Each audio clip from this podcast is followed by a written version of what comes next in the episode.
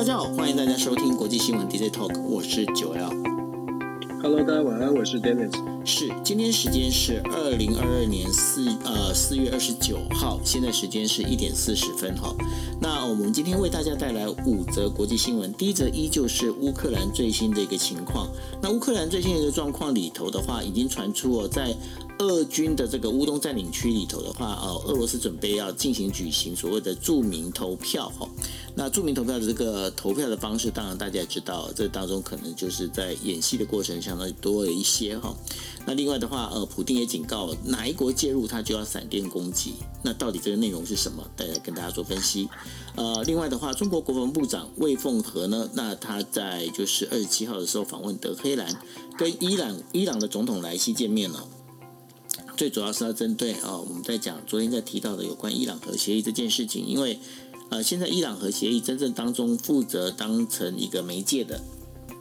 就是中国。但是后续现在中国大概怎么准备怎么做，在这次的会谈里面有谈到哪些东西？那另外的话，呃，德国总理呢，呃，这个第一次的这个亚洲访问呢，第来到第一站就来到了日本哦。那来到日本之后，跟安田文雄。建立了什么样的一个默契？到底他谈了哪些事情？那另外的话，有关于就是英国外长的呼吁，那个 NATO 必须要确保台湾的自我防卫能力。那这当中的内容到底是什么？那另外的话，第四则新闻会带为大家带来的就是说菲律宾总统的选举分析哦，因为菲律宾总统将要在五月九号的时候举行。那这个举行为什么菲律宾总统的选举对我们来说是非常值得关心的呢？那另外的话，美国刚发表的就一到三月的经济成长呢，发生了 GDP 衰退一呃负一点百分之一点四的这样的一个状况。那这对于现在整个一个我们在讲经济局局势里头的话，会有哪些影响？好，那我们现在进入第一则新闻了。那第一则新闻在讲的就是说，俄罗斯预计哦，在就是占领呃乌克兰的占领区里头的话，举行这个公民投票。二十七号的时候呢，呃，俄罗斯单方面的任命呢，就是赫尔松州。南部的一个新州长跟市长，那乌克兰乌克兰呃总统府这边就在表示哦，就是说如果俄罗斯进行在乌克兰境内呃这样的公投的话，将会终止与俄罗斯的停火谈判。那在公投之前的话，其实乌克兰南部的克里米亚半岛跟两个东部的省份呢，都是被呃亲俄的这样的就是军队所占领哦。那其实过去俄罗斯在二零一四年入侵这个乌克兰的时候呢，也做了类似这样的一个状况一个事情哦。那这也使得这个呃乌克兰对这件事情其实是非常的感冒。那根据塔斯社的这个呃报道来说的话，四月中旬的时候。由俄罗斯所控制的这个马里乌波尔这样的一个地方呢，俄罗斯开始在发放免费的手机信卡哦。那然后呢，这个部分二十七号的时候，这个乌克兰国防部的国防情报局在呃，就是社呃社群媒体上面也发文说，有三百多名的乌克兰的退伍军人呢，在俄罗斯呃在赫尔松州呢被俄罗斯军方拘留。然后呢，施以酷刑哦。那这个部分的话，其实也是显示的俄罗斯开始在赫尔松这边开始展现出它的一个统治的这样的一个能力哦。所以这会使得这整个停火谈判变得更难预料哈。那乌克兰警告，就是说这整个一个这样的一个呃公投呢，其实是不不对的一个方式哦。所以呢，呃，他认为呢，就是说现在的话，俄罗斯军队呢正在准备收集。很多呃相关的这个居民的护照来伪造投票，换取这样的换取这样的相对应的这样的一个支持的一个假象。而普京在二十七号的时候也表示哦，如果有人就国家计划干预俄罗斯的话，那将会造成不可接受的一个战略威胁。那俄罗斯也将要发动所谓的这个雷电突袭的这样的一个做法。那普丁他在表示，这当中他所使用的一个武力，可能包括核核力量这样的一个威慑力量在里头哦。那然后，美国国防部的发言人科比在二十七号的时候新闻发布会上，他也批评哦，俄罗斯这样一系列使用有就是放话警告要使用核武器的这样言论呢，是一个非常不负责任的方式。Dennis，现在的话，俄罗斯开始这个进行他的第二步的一个对于乌克兰的一个控制哦。那接下来你觉得？整个一个俄乌的状况会怎么去演变呢？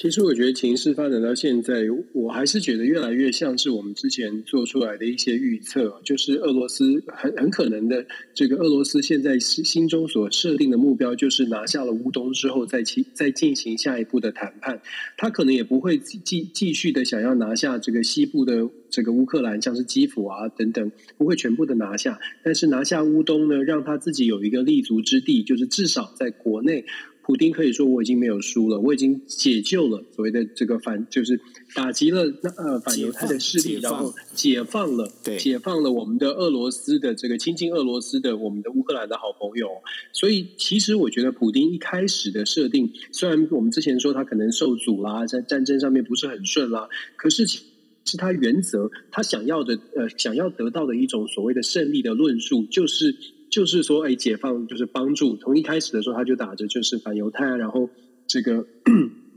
帮助乌克兰。境内的俄亲俄罗斯的人民，因为他们受到了不公平的对待，所以当他如果能够掌握乌东的话，他就有他的这个胜利宣言发挥的空间。那么现在他遇到的挑战呢，比较大的是乌克兰如果只靠自己的话，恐怕也无法撑到现在。但是乌克兰现在看起来，在西方国家的奥援的之之下，乌克兰可以继续的。不只是精神战力高，他在实际的军用物资上面也是呃，目前为止还是获得源源不绝的支持。这也导致了乌克呃俄罗斯确实在军事的力量上面受到了很大的打击。可是我们必须有从呃跳脱出现在我们看到比较主流的呃西方媒体的观点，因为西方媒体的观点告诉我们的大概都是西方国家正在团结的继续帮助乌克兰来做嗯防守啦，或者是抵抗，或者甚至是反攻。可是到目前为止，我们刚刚讲的乌克兰虽然精神战力高，然后物资也取得了。可是我们还没有办法看出来，乌克兰真的有办法全面的反攻。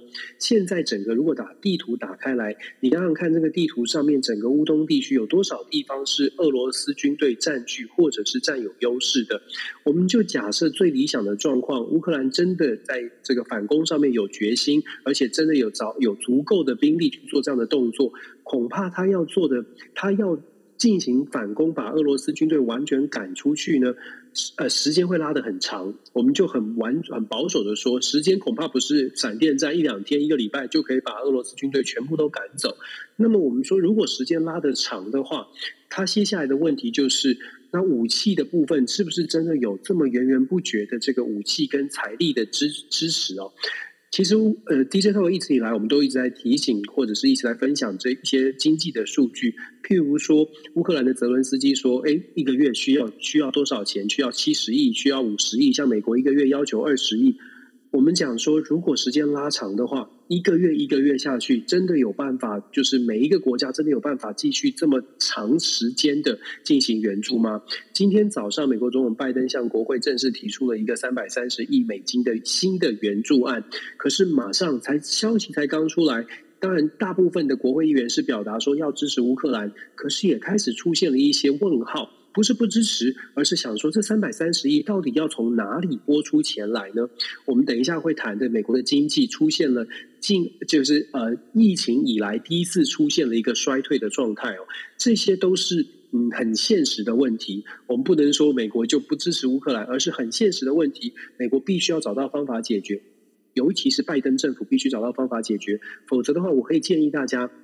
去看一下现在美国的媒体哦。不只是看美国媒体的报道，看下面的留言，大家可以看一看下面的留言，美国民众一般的民众是如何反映这些呃军事援助的。可能很很多朋友会很惊讶的发现，下面的这个声音跟上面的报道呢出现了极大的落差。举例来说，《Washington Post》或者是 CNN 哦，还有这些主要的真的是意见领袖级的主要的媒体，下面的留言很多很多都在问说：“我是纳税人。”我可不可以不要花这么多钱去支持别人？因为在我住的地方还有游民哎，还有很多人需要帮助哎。其实我就就像我们说的，回到很现实面哦，美国民众真的有这么大的决心跟毅力去继续支持乌克兰吗？华府的意见如果跟美国的一般的民意脱节的话，这个支持的力道，如果从美国开始出现反转，我比较担心的是这个时间拉长了。是不是真的对于乌克兰是好事？这是我们可以观察的。那当然，有我们其实也不需要再再说这个这个普丁是多么的糟糕或者多么的坏，因为这已经毫无疑问的。为什么他会做这么决绝的动作，甚至把核武现在都拿出来讲？那是因为他现在确实遭到了很大的困境。可是，就像我一开始说的，他必须要胜利，他都已经设定好胜利的目标跟胜利宣言，必须要有一些。东西才能说，他总不能说我都已经被赶回来了，然后自己号称胜利哦，所以他必须要有东西可以拿出来跟乌克兰人民讲说，嘿，我们保住了顿巴斯库呃这个顿内刺克呃顿内刺克，然后这个呃什么库顿呃这个名字实在是太难，就是我们保住了乌东地区，然后我们甚至拿下了马里乌波尔跟克里米亚串起来，我们真的保住了我们想要的这个呃想要帮助的这些亲近俄罗斯的好朋友。至少他有这样这些话可以说，就是因为我们看到这样子很难，呃，我们可以判断的是，短期之内俄罗斯是不惜继续把战争拉得更长，让让他们有那个胜利的空间。那对泽伦斯基这一方呢，现在等于是泽伦斯基正在考验着西方世界到底首先团结能够啊团结的强度有多长，耐力有多久，这个都是考验。虽然我们也看到了西方国家到目前为止。力量还是在支持的，可是我我实在是会觉得那个隐忧存在哦。毕竟这场战争打久了，慢真的如同我们所说的，那个问题是不断不断的在浮现出来。新的一波俄罗斯的攻势，它很强，它很猛，它会引发另外一波的，就是支持的力道。可是这一波一波打下去之后，那个支持的力道是不是可以持续的，也一一一一定程度的去回应俄罗斯的这攻击？还是俄罗斯的第一波、第二波攻击力道加强，可是西方的回应力道正在衰退？这个是我们要去思考的，不是只是透过媒体哦，可以透过媒体的另外一个角度的面向，我们一起来思考：当小国遇到攻击的时候，到底大国都是怎么样回应的？当那个拜登提出这三百三十亿美金的这样的一个追加预算的时候哦，当中有一段我觉得还蛮有意思的，就是说可能这个部分要请啊，Denis 这边跟我们分析一下。也就是说，拜登呢，他有提出就是要把这个呃，俄罗支持俄罗斯政府的部分的寡头的这些财阀。呃，在欧美地区的被没呃，等于说被扣押的哦，冻结这些资产呢，要直接把它就是呃，整个转化等于没收之后呢，直接转换成就是呃，支持这个乌克兰呃，支援乌克兰的这样的一个费用。他这个最最主要的细节，他是想要做的是什么样的一个状呃事情呢？很简单的逻辑就是开拓财源，就是他也知道其实三百三十亿是非常多的，所以会有很多的质疑，所以他会提出来说：，哎，这些寡头，这些跟俄罗斯成这个俄罗斯背景的这些人呢，都必须要付出一些代价。可是其实我们要去反，呃，我们可能要想一想的是，他这个定，他这个定义。呃，其实有点模糊哦。我所谓的定义模糊是，事实上已经有不少呃早期就已经逃出乌克逃出俄罗斯，虽然还有公还有这个商业的企业的连接，可是现在很多的这些企业企业主已经离开俄罗斯，这些企业主也是锁定的范围之内。那他们的资产都被冻结了，就是很可能是资产要拿来充公，变成变成要资助呃乌克兰的这个资产哦。很多的人他们会说，我们之所以逃离乌克兰，就是因为我们不喜欢普丁。可是我们过去的这连接以及我们的 business 是在乌克兰，呃，是在俄罗斯，所以我们就被定位成为亲普丁的寡头，对我们来说是不公平的。他们这个论述现在其实前一阵子媒体有开始在有一些报道，可是毕竟政治正确并不是，并不是适合他哦。并不是支支持他们的，所以很麻烦。那麻烦情麻烦的意思是说，他们得不到支持，他们就算是真的是反普丁的，也不会也不会有人理他们。这个就是他们现在呃无奈的地方。可是我我要强调的是，当拜登你连呃大家都注意到拜登有这种论述的时候，我个人会觉得要特别的小心，因为如果说在整个的政治的氛围跟舆论的氛围是说这些人是坏蛋。那这些人到底是不是坏蛋？他们的声音还有没有办法被听见？然后资产冻结了，到底拿的是什么法、什么规规则来冻结他们的资产？还是我们只要觉得他是俄罗斯人，他是坏蛋，他跟俄他跟普京有照过相，我们就应该冻结他的资产？其实大家可以去稍微看，包括呃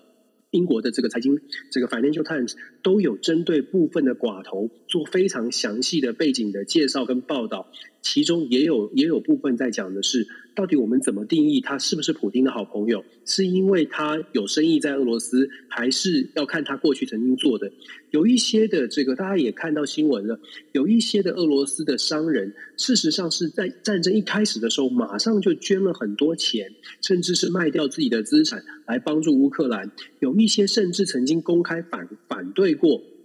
这个普丁的，那他们算不算是俄罗斯的有钱人？他们算不算是所谓的寡头富裕的俄罗斯人？我觉得这个部分哦，一样的又再次凸显的是，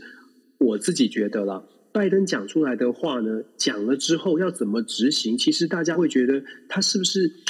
这个概念是大家可以支持？可是接下来是怎么做呢？如果是只是概念支持，大家听到了、看到了，觉得哎呦好棒、好棒、好棒。可是接下来可能没有然后，因为无法在美国还是要讲法律的。如果你没有法律可以做这件事情的时候，到底能够有多少多少的实际的成效？这些后续都有待观察。但是我我个人啦。看到这种消息，我都会很很担心，因为就是我我比较没有办法接受说，如果有总统在上面讲了说，有些人我们就必须要特别怎么做，然后我们要针对这些人，那这种话说出来，除非你法律已经有明确的制定了，否则其实想象一下，如果自己是被划在那一群人里面，其实是很无奈的，因为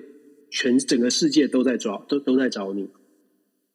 对哦，这个当中的话，其实呃，我最近看到的这有关这部分的一些新闻里头，呃，让我觉得比较讶异的哈，当中就是呃，虽然说呃，普丁的他本身他有两个女儿，他两个女儿在呃，就是美国的资产已经被冻结，但是呢，后来有看到另外一个新闻的报道，就是说连普丁传出是普丁的情妇哦，也就是前奥运金牌体操选手卡巴卡巴耶娃呢。他的资产也被冻结。那我看到这则新闻的时候，其实我比较，我还我还觉得蛮好奇，就是说，那连普丁的情妇他们都可以这样定义，那这到底这个情妇的定义到底是什么？吼，Dennis。对啊，你就你不觉得很很？如果就像我说的，如果今天刚好你很不巧的是是在普丁还没有被解释成为恶魔的时候，你跟他有拍过一张照片。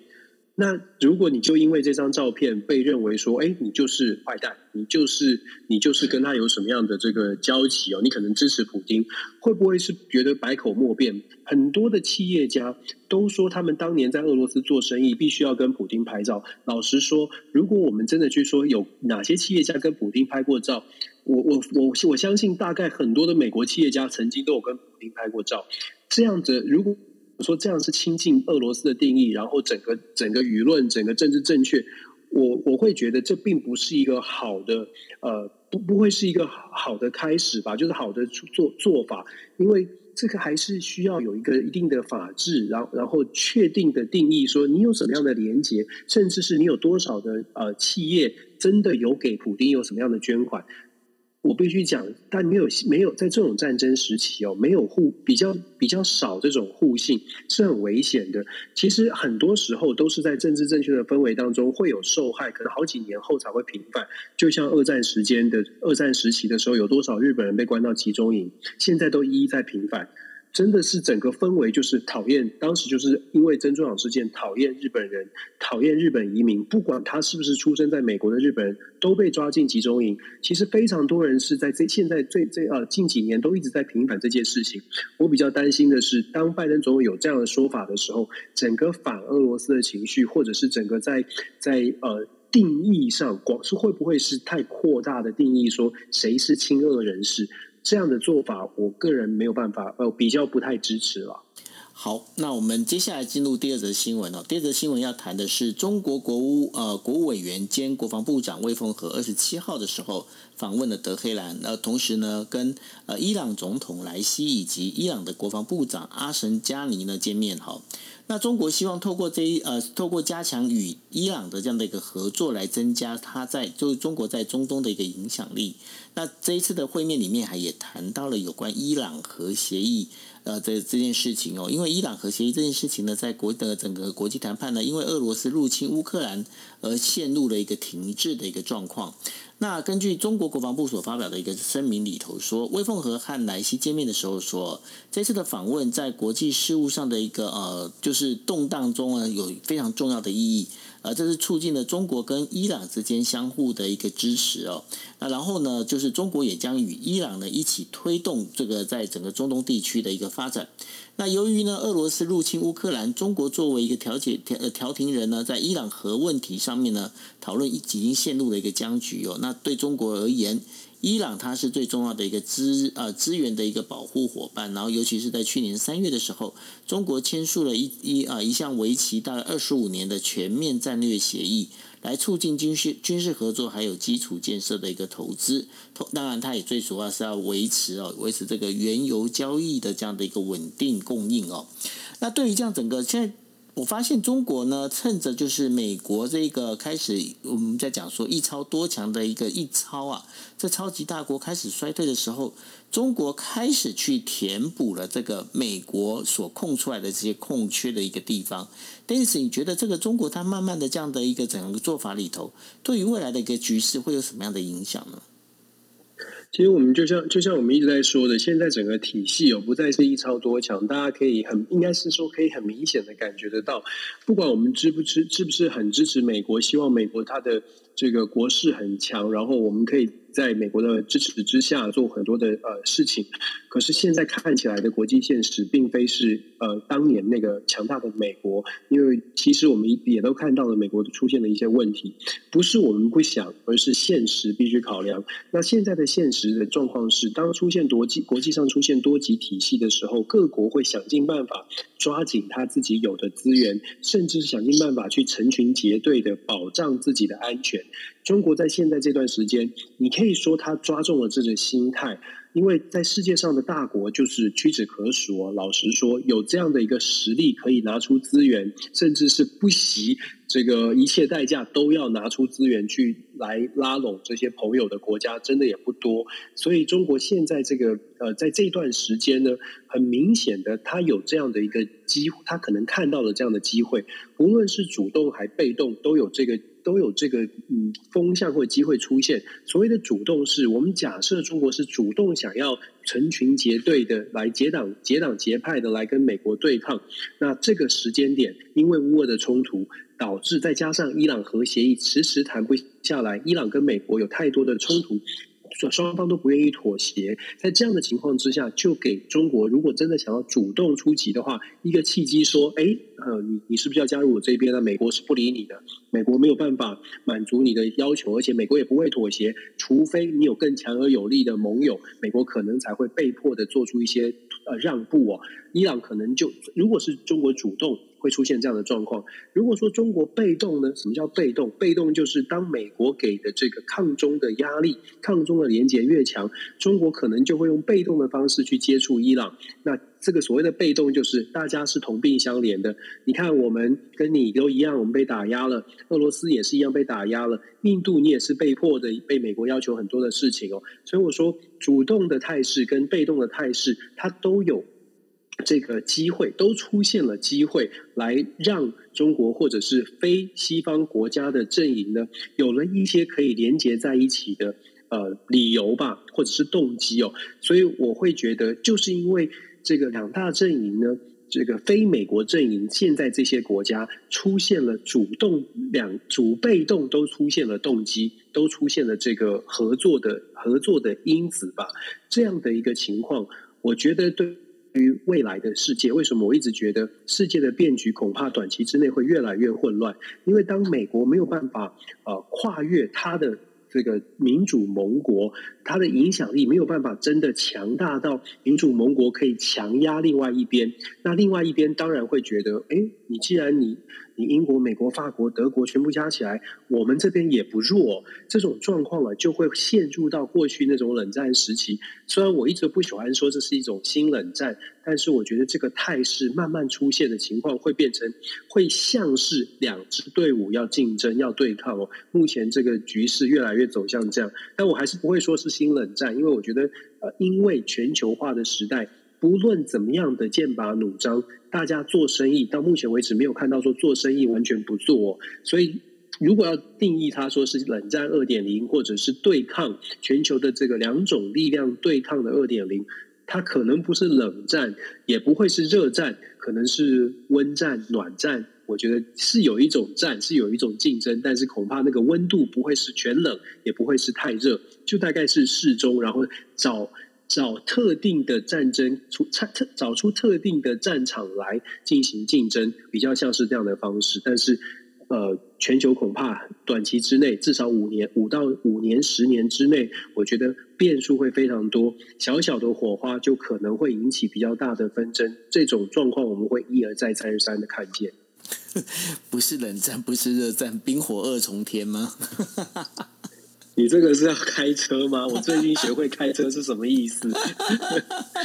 ？OK，我我这特别去查的。你所以你完全听得懂我在讲什么，非常的好。我以为这我讲这个笑，我我讲这个笑话只有底下的 Andrew 可能够听得懂而已。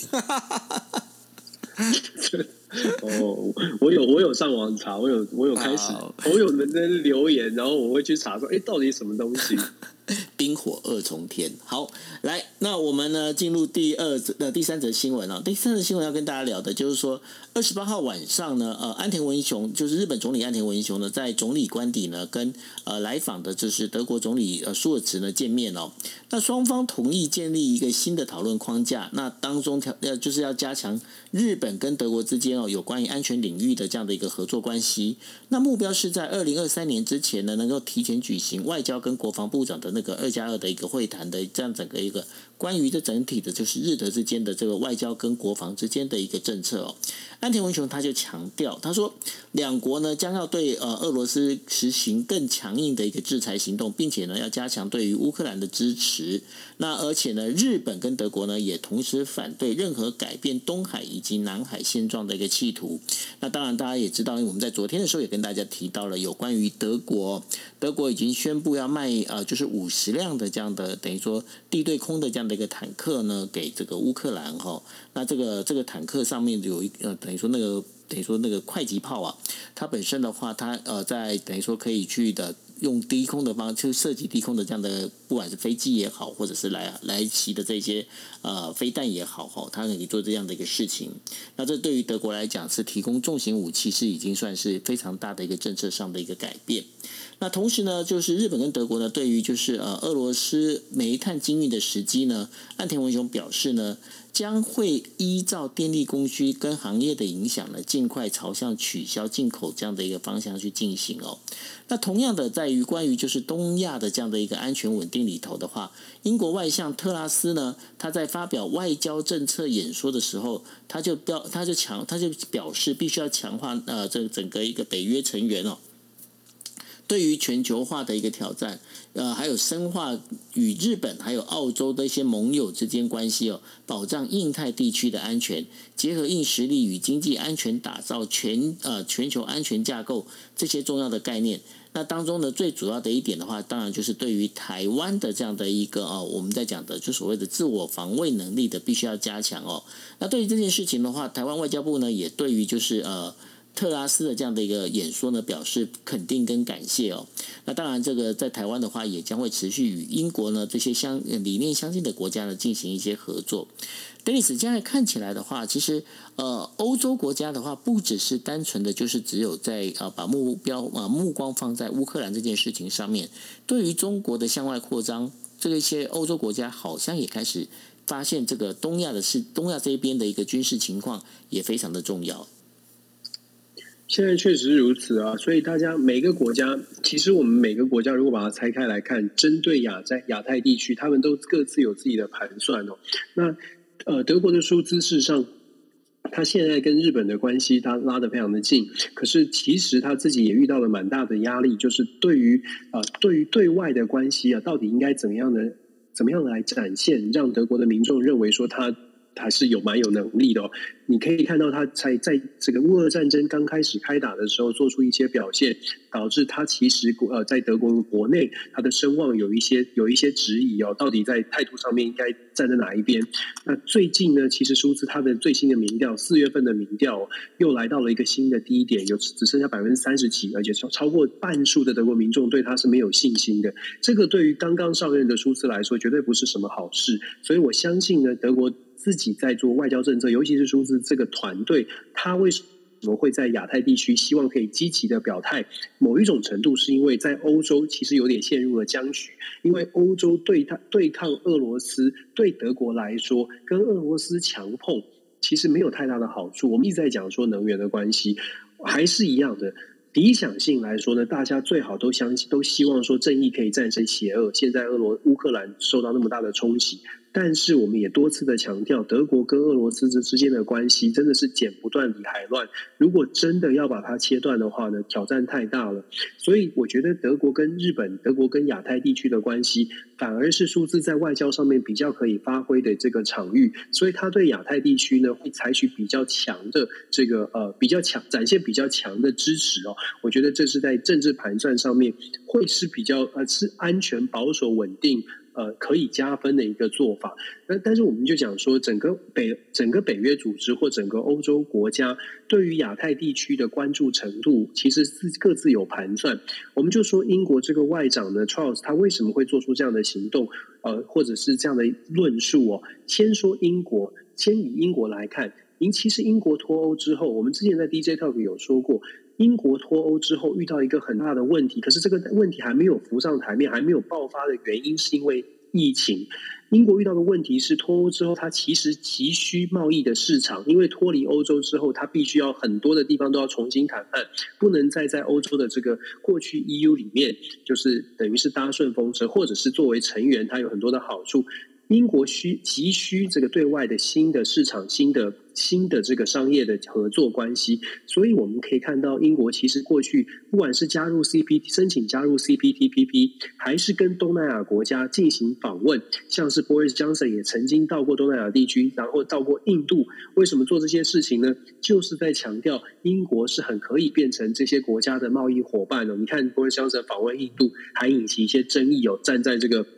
滑土车上面引发了蛮大的争议，因为跟宗教是有关系的。我们姑且不论这些细微的事情，我们就说整个大方向。英国很明显的从英国的国家利益。这个角度出发，英国必须在脱欧之后后疫情时代，当全球的贸易要回复，开始要更多更多经贸往来的时候，英国必须赶快的找到它的贸易伙伴，不论是透过 CPTPP，还是透过东协国家，还是跟印度、南亚的印度赶快产生连结。所以英国呢，在态度上面会更加的强势，去力挺东南亚的国家、东亚洲的国家，加强跟亚印太地区的这个战略的连结。过去为什么不？在乎或者过去为什么不这么重视各种的说法、各种的解读？但我的解读就是，当现在现在这个局势哦，尤其是呃疫疫情还有这个乌俄冲突之后，可能英国现在看着眼的，为什么要特别强调说这个呃要重视亚洲，跟他自己的商业利益、国家利益是有关系的。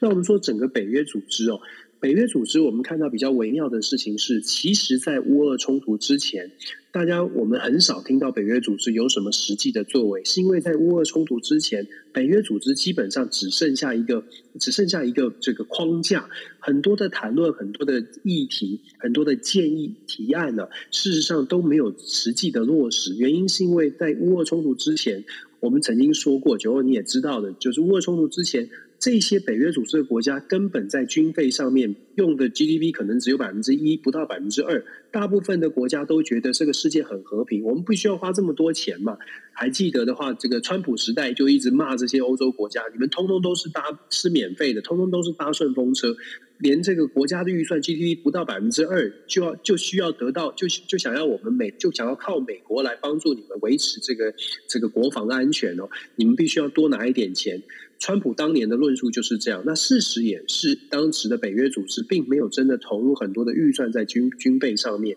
可是乌俄冲突开始之后就不一样了。整个北约都动起来，至少在军事上面。那当然，我们就说从军方的角度，或者是从国防安全的相关的领域的人士，可以说是呃有了这样的一些机会，好好的把整个安全的架构、安全的议题重新做一个思考。这个重新思考，当然就包括了各国的政府也都愿意花钱了，人民终于意识到国防是需要的，需要愿意愿意投注更更多在国防上。那这个这个时间点呢？北约如果可以除了乌俄冲突之外，再增加，譬如说整个亚太地区跟美方的合作，跟跟美国的合作，事实上对于北约整体的所谓的战争军事的实力来说，也是一个顺风顺风顺水，可以扩大军事影响力的一个机会哦。所以，其实对北约自己本身作为一个军事安全组织来说，扩张它的影响力，呃，英国的这个外长他的这个论述呢，只是刚刚好。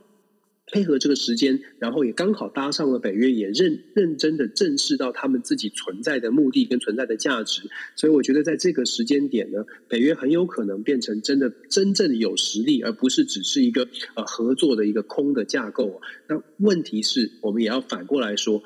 问题是，当世界有越来越多的国家、越来越多的安全组织，从本来只是和平性的、和平性质的，我们有一个盟邦，到现在变成了大家都穷兵黩武，每个人都肌肉练得很强的时候这个擦枪走火的机会会不会因此而变高？大家都是肌肉棒子，会不会因此而变高？还是大家只是纯欣赏别人的肌肉很大块？我。觉得这个就是未来我们可能会共同面对的一个挑呃挑战跟考验哦。那我个人还是一样的强调，我觉得台湾是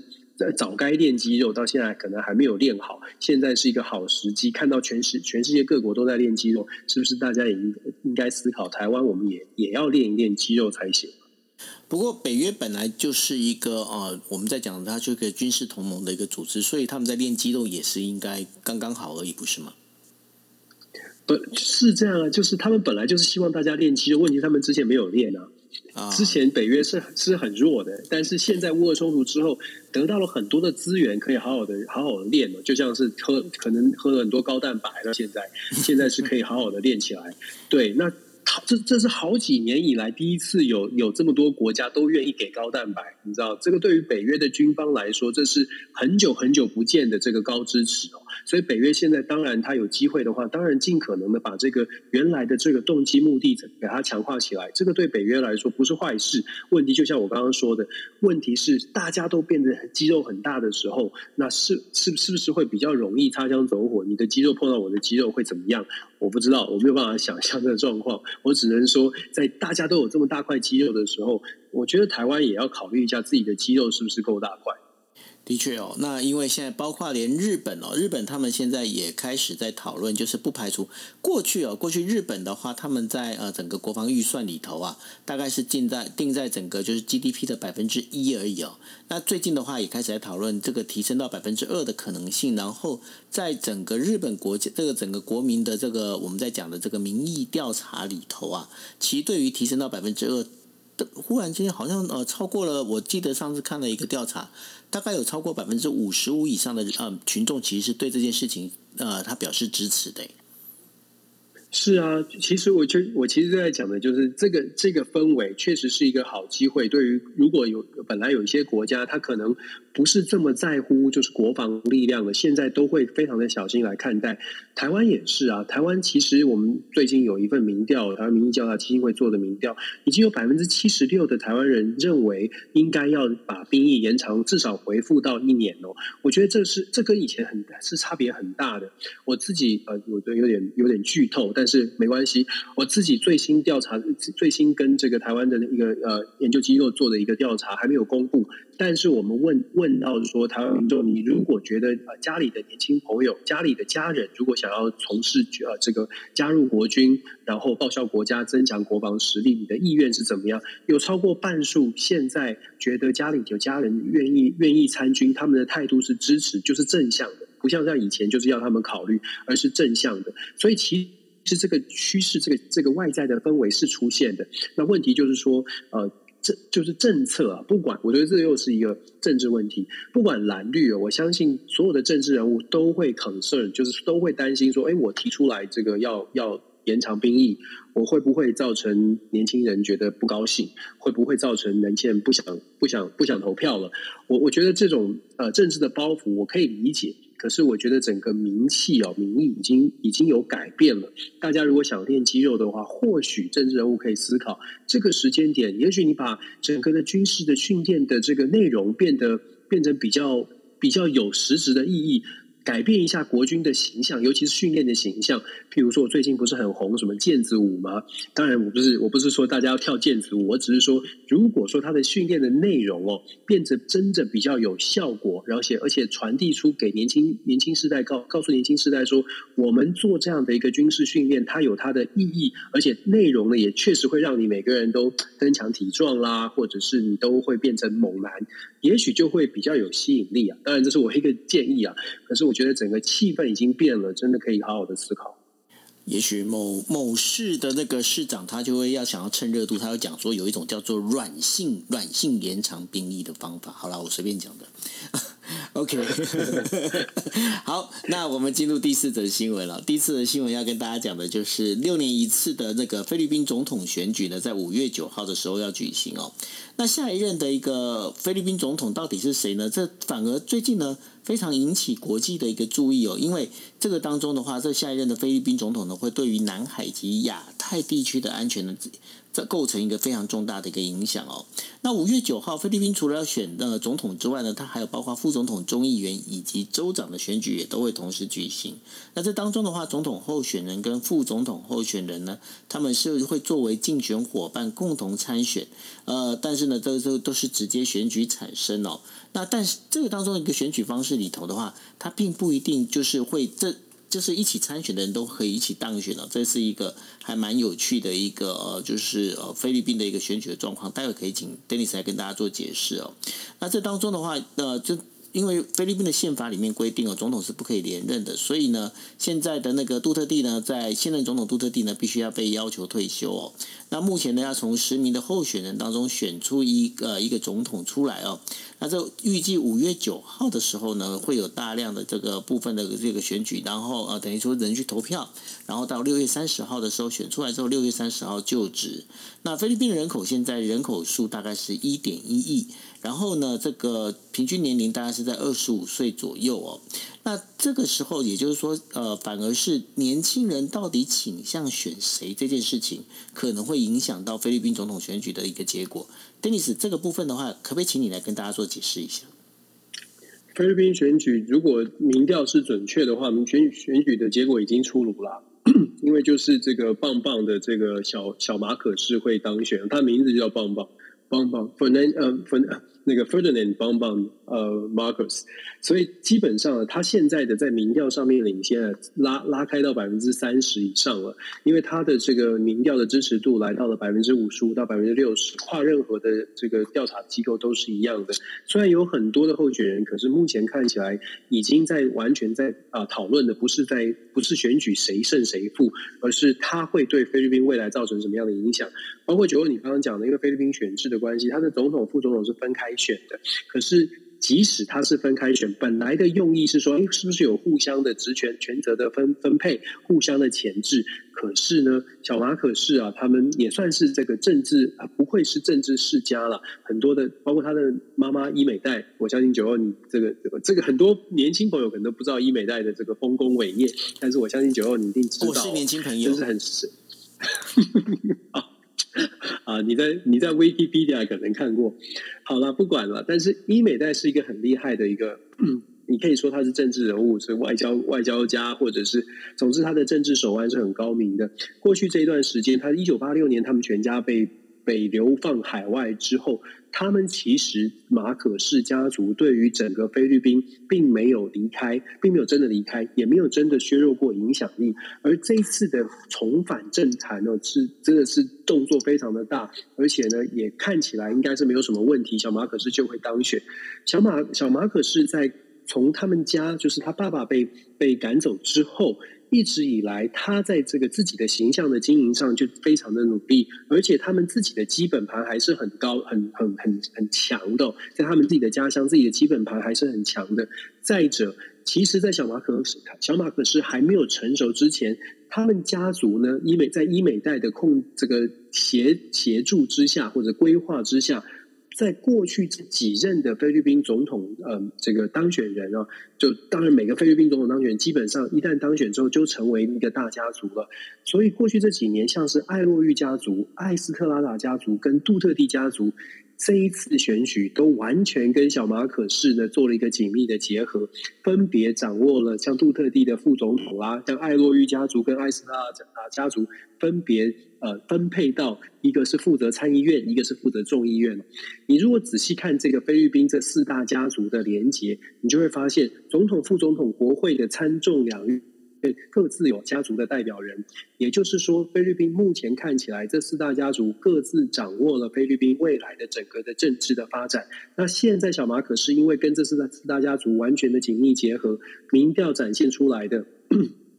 也很清楚，遥遥领先。其他的一般的政治人物，一般的政治人物，包括现在的副总统，还有这个全网哦，好像民这个声势很高，民间好像很受欢迎。可是没有办法投，没有办法转化成为政治上面的力量，这是菲律宾政治很特别的地方。那我们就说，现在如果说小马可是当选，然后沙拉杜特地当选副总统，未来菲律宾的走向会是什么样呢？首先呢，先想沙拉杜特地，沙拉杜特地不会跟他爸爸一样，因为沙拉杜特相对来说没有这么的激进吧，稍微的开明一些。可是即便是如此，他在副总统的任内，恐怕能做的事情呢，也大概仅仅只是。呃，让他想要做的，比如说帮助更多的穷困的人民，这个部分比较软性的议题上面可以可以发挥一些作用。可是硬的题目，作作为小马可式的这个总统职权上啊，我们会看到什么样的状况？马可斯上台之后，会会面临到菲律宾一直以来的经济贪腐的问，就是经济跟贪腐的问题。菲律宾的国债是非常高的，菲律宾国债是百分呃两千三百亿美金，大概是十几亿的这个十一亿十二呃十一兆十一到十二兆的这个菲律宾的比比呃 peso，也就是大概是两千三百多亿美金。其实听起来并没有太多了，因为台湾的国债也大概是两千三百亿哦。可是如果你把国债跟 GDP 的比例把它放进去看的话呢，菲律宾的国债跟 G GDP 的比例来到百分之六十到百分之六十五，台湾是百分之三十五。你可以知道为什么我们在台我们在台湾大家会觉得，虽然有人说台湾经济表现没有那么好，其实台湾的经济是相对非常稳健的。我必须这样讲哦。我这个等一下讲美国就更夸张了。不论如何，菲律宾的小马可是上台之后会遇到一个经济的挑战。那遇到经济挑战，大家可以想象他会向哪一国伸出援手？他会用什么样的方式来吸引外资？最简单的方式，我我我相信朋友们都可以想象得到了。如果杜特地执政时期觉得跟中国交流很重要，是因为钱，是因为贸易，是因为中国有市场，中国会投资菲律宾。那么，同样的，小马可是当选之后，也非常可能在跟中国的关系会延续的过去，呃，杜特地时代跟这个跟这个中国的关系一样的，相对是友好的。虽然小马可是也在讲说，哎，跟美国要保持好关系，可是我个人会觉得，怎么样可以拿到比较多的利益，对马可是来说，他会他会更在乎一些。因为，因为其实他知道他的这个民意基础，或者是他要他要帮助菲律宾，他现在在选举当中就已经在讲，他要帮助菲律宾可以赶快的摆脱贫困哦。要如果要做到这样，啊，除非除非马美国是真心的，或者是美国真的愿意拿出很多的资源来投资东南亚地区。可是坦白说，美国的整个印太经济框架看起来并没有办法真的像“一带一路”给这么这么好的条件。我在这边讲的不是说“一带一路”有多么好，我是在讲说，如果你要你要呃说怎么样让这个其他的国家觉得哎这个条件比较好，它就算是糖衣毒药，它看起来是真的比较好的。那么在这样的考虑之下，未来小马可是当选，我们会看到的是经济的挑战会逼着马可是在中美之间没有办法真的如同美国的期待，完全的走亲美抗中路线。所以未来的菲律宾在南海的问题上。会站在哪一边呢？我觉得至少他不会跟中国撕破脸，大概这个是可以肯定的。那呃，当然这不是，这不会是呃呃，就是从美国，我们说从美方的观点，这不会是一个好现象。可是目前看起来，整个选举的大局要去翻转菲律宾，难度是非常高的。所以，美国其实应该要做到的事情是，好好的去了解菲律宾到底需要什么，有什么样的办法可以让马可是在中美之间稍微的不要像杜特利一样偏向中国偏这么多。我觉得这是美国可以努力的。小马可是相对于马可呃。相对于这个呃杜特地啊，也确实是比较理性、比较可以沟通的，而且他也有一些国外的经验，所以相对来说，大家会把他认为是比较一个经理人的，至少菲律宾民众会认为他是比较像是一个专业经理人，可以给菲律宾的经济带来一些活水。所以美国也可以试图的从经济的角度、利益的角度来跟马可斯沟通，我觉得这个会有机会。不过，就像我们说的，菲律宾的政治哦。你要他非常的清廉，非常的清明，呃，难度很高，因为基本上还是掌握在这个大家族的手中。菲律宾的政党的力量也非常的微弱，这菲律宾政党政党是跟政治人物的家族是绑在一起的。我自己有做过几篇研究，是研究菲律宾的政治政党。呃，就很无奈的是，政党的力量其实很弱，完全取决于政治人物到底要不要这个政党。如果我觉得我我的名气、我的这个人气很高，我就来组个党。我这个党里面的所有的我的家人就是我的党党里面的各种干部，也就是政党只是辅助哦。就像我们投篮的时候，左手只是辅助一样的道理，政党只是参考的，主要还是看政治人物他自己想要怎么走。那目前小小马可是他的态势。会当选，沙拉杜特地也会当选。问题是菲律宾的未来恐怕要跟呃西方国家完全走在一起。呃，他们的国家利益的考量，目前到至少目前看起来，小马可是大概会有自己的盘算。西西方国家要拉拢菲律宾，要多一点努力了。这个，就。证明了一件事情哦，钱不是万能，但是没有钱哦，万万不能。那所以呢，呃，这个你就可以发现一件事情：美国之所以失稳呢，最主要的原因也就是这个金钱呢砸的不够，尤其是在去年，去年阿富汗撤军的时候，呃，听说已经丢了七十亿美金的武器丢在阿富汗境内哈。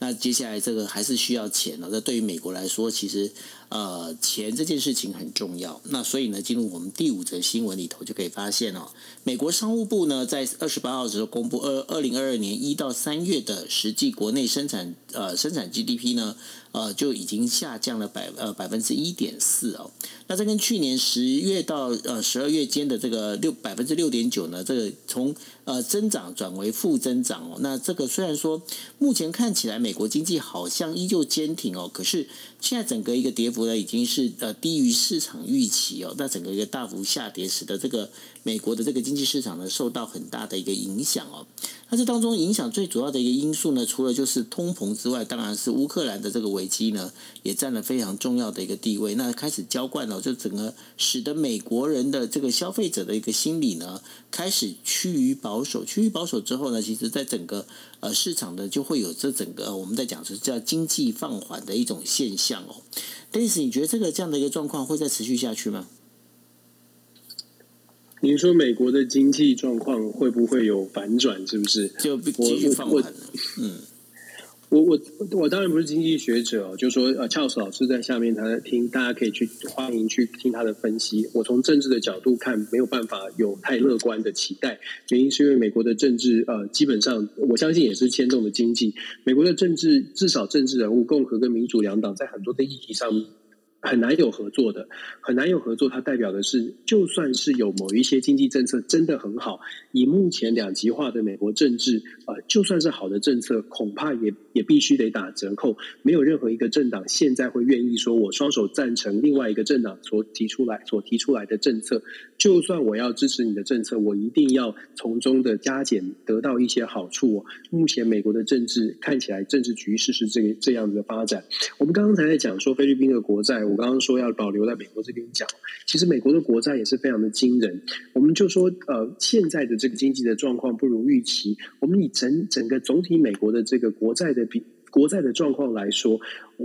光是听到美国的国债现在高达了三十多兆，然后现在美国的这个国债跟所谓 GDP 的比例。刚刚说菲律宾不是很好，百分之六十到到百分之六十五哦，就是国债跟每个年度的 GDP 的比例是六十到六十五。美国的国债跟 GDP 的比例是百分之一百三十三到一百三十五，还是一百三十七？呃，更详细的数字可能要查一下。但是超过一百，而且还不是超过一百，不是一百零一、一百零二，是一百三十。光是这种比例，你就可以想象，就是美国其实背负了多少的这个经济的压力。为什么大家会觉得无感？就是美国人民为什么会觉得好像不去想就没事了？因为其实我们知道，美国有量化宽松，美国基本上还是一片就是呃一一没有太多的人去特别看这些数字。可是这些数字确确实实会反映在整整体的经济的发展。这个压力并不是说我不讲我不想就没事的。美国的目前目前的这个美国的政治人物呢，还是一样的，觉得美国可以靠着信用，靠着长期累积累累积的信用，再加上它在全球经济上面的一个可以说是比较优势的存在吧，因为美金还是蛮强势的，在全球这个经济金融体系当中比较优势的存在，所以以它现在这种负债比国债跟 GDP 的比例。没，大家不讲，好像还没事。可是这个，我不能说它是泡泡会破灭。可是这份压力不会随随时不会这么容易就不见。如果没有办法取得一些平衡，事实上长期下来，呃，尤其是我们说国际体系当中的势力的实力、影响力的消长，未来。这个未来我不知道什么时候会发生，但是未来如果有一天美元不再这么强势，未来如果有一天美国没有办法真的取得大家完全的信任，这个时候美国的这个国债压力就会完全的呈现了。我会觉得现在呃，拜登总统他。现在还是持持续的，包括我们说援助乌克兰，今天提出的这三百三十亿，以及之前的援助计划，还有接下来在美国国内为了振兴这个 COVID 所谓的振兴经济的各种方案，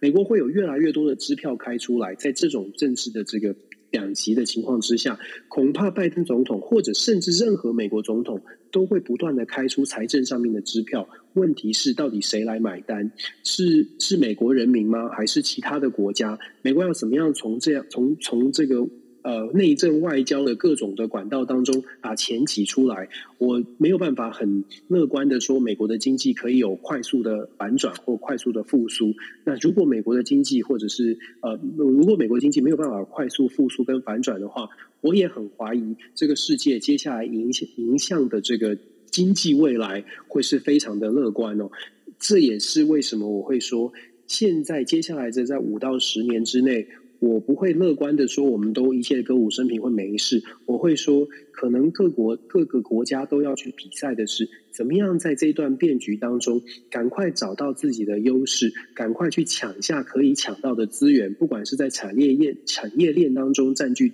占据地位，还是在某些的这个原物料里面拿下确保确定的优势，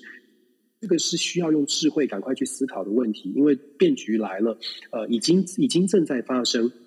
很多国家已经开始在动作，我所担心的是，呃，台湾如果没有动作的话，会会遇到的状况会是永远都会在跟着人家后面再来追进哦，那可能就会呃让我们自己的优势有点流失。其实最近有一个消息，就是最新的一个消息是说，台积电在这两年表现非常好，在市占率上面，去年市占率来到百分之六十六吧，我觉得这是一个非常呃值得大家去思考的问题。呃，全世界已经有很多的国家在担心说会不会过分依赖台湾的晶片，可是台湾的晶片仍然持续保留它的优势，代表的是什么？代表的是台湾在半导体产业可能真的有无法替代的强强势。那这个强势怎么样让它能够发挥，而且甚至变成我们自己手中的筹码？那我们让台湾有这个长治久安的生存哦，我觉得这个需要。不是只是企业很努力啊，这真的是需要政治人物或者是所有的人啦，团结起来，好好的想，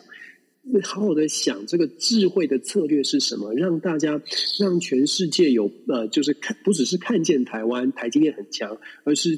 要怎么样用各种的策略，就是要来守住台积电或者守住啊台湾。我觉得这个。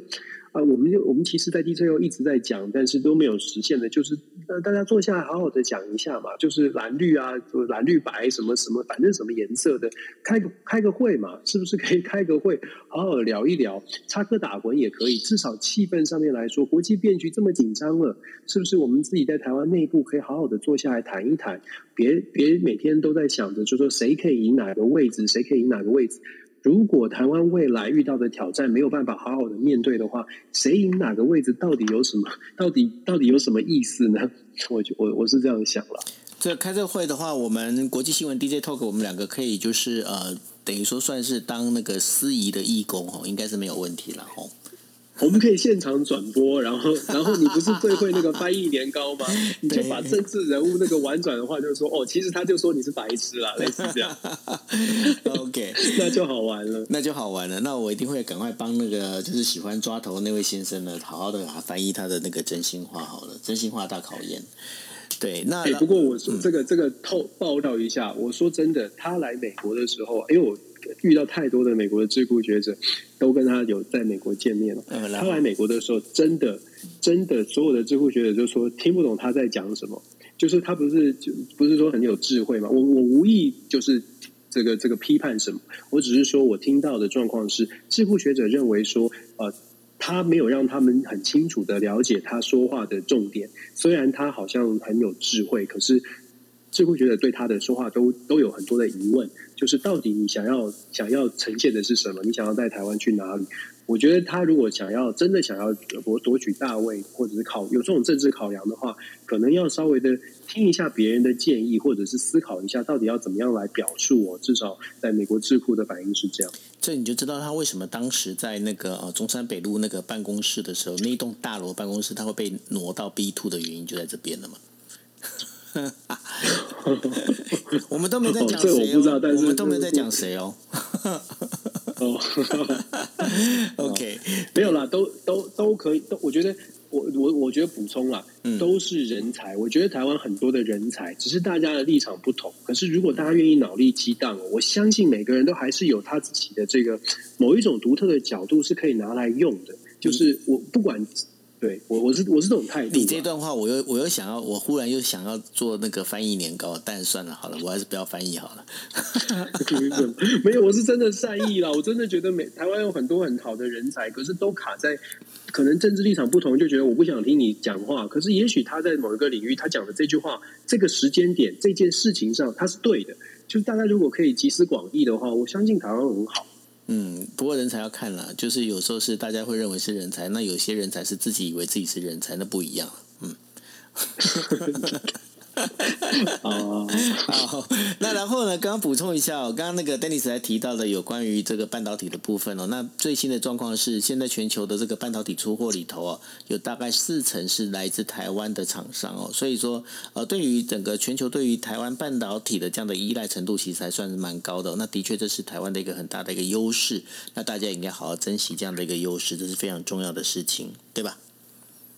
没错，没错。OK，好，那呃，这个是我们今天这个星期呢为大家带来的就是国际新闻 DJ Talk。好，那跟大家宣布一下，就是明呃下个星期星期二的时候呢，国际新闻 DJ Talk，因为呃，Dennis 他呃学校开始放暑假，Right？